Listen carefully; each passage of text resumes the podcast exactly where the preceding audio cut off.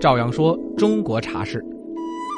从今天开始呢，照样跟大家说一个跟茶有关的一个系列的话题。茶这个东西呢，呃，最早我们说叫柴米油盐酱醋茶，最后呢，把它升华到了这琴棋书画诗酒茶。那么在这样的一个过程当中呢，其实就离不开一些人的推崇和喜爱，就是把这个高雅文化继续向前推崇的这么一群人，就是中国古代的文人士大夫。那么今天开始呢，赵阳在这个茶圣陆羽之后呢，自然要跟大家分享这一系列的茶和人之间的关系。那这个人呢，就从这一位茶圣陆羽。呃，我们迁移到这个古代的文人士大夫，所以今天啊，开始咱们来聊一聊这个古代的这些文人诗人和茶之间有怎样的一种这个灵魂上的交流呢？那今天咱们来说一说啊，这个元稹的宝塔诗。其实提到这个元稹呢，我想很多人都特别的熟悉，像他的什么《离思五首》啊，像《文乐天授江州司马》呀，像什么《莺莺传》呢，这都是他比较脍炙人口的一些诗词，可以说是妇孺皆知。也许啊，这个后人就是因为这元稹写了一句流传千古的名诗，叫做“曾经沧海难为水，除去巫山不是云”。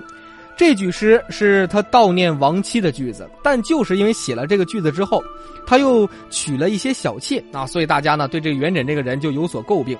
但是呢，我们从另外一个角度去想一下，这元稹除了写过这样的诗句之后，又做了这样这个违背自己诗句的意思之后呢，他呢又写了一首诗，名字叫做一字至七字茶诗啊，也就是我们所说的宝塔诗啊，第一个字儿一直到这个七个字儿。这个写了这么一种特别高尚的啊赞美茶的诗，我想这个诗人的内心还是很纯净的。那说到这儿呢，咱们还是先跟大家分享一下，看一看这首这个宝塔诗啊，这个写茶的是一个什么样的内容。诗的内容是这样的：茶，香叶，嫩芽，牧师客，爱僧家，年展白玉，罗织红纱，挑尖黄瑞色，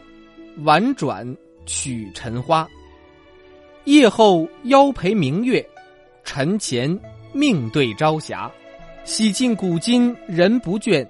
将至最后岂堪夸？啊，这就是这首诗的一个内容啊。这个元稹的这首七言茶诗呢，这一开头就点明了这主题，说的就是茶啊。所以这一个字，宝塔的这个尖儿啊，就是茶这个字。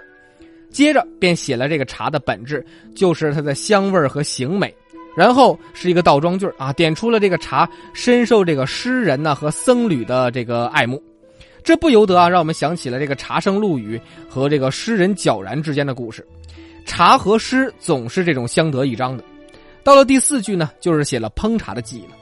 因为古人啊这个喝茶呢多是这个团茶和茶饼，所以呢。就要先用这个白玉这个雕刻成的茶碾把它碾成这个茶叶，然后用这个红纱制成的这个螺把它给它筛出来。这第五句呢，就是写这个煎茶的过程了。先要把这个茶呢，在这个挑当中啊，把它煎成嫩黄色，然后盛放在茶碗当中啊，除去这个泡沫。第六句谈到的就是饮茶了，不但要在夜晚喝茶，而且还要在这个早晨饮茶。最后提到的就是这个茶呢，是天地之间的灵物。古人或者今人饮茶之后，都会这个感到精神的满足，而且还有一个特殊的功效，就是这个醒酒的功效。大家想想，这个一字那到其字的这么一首宝塔诗，它先后表达了三层非常重要的意义。第一层就是茶的本质，说明了人对茶的一个喜爱。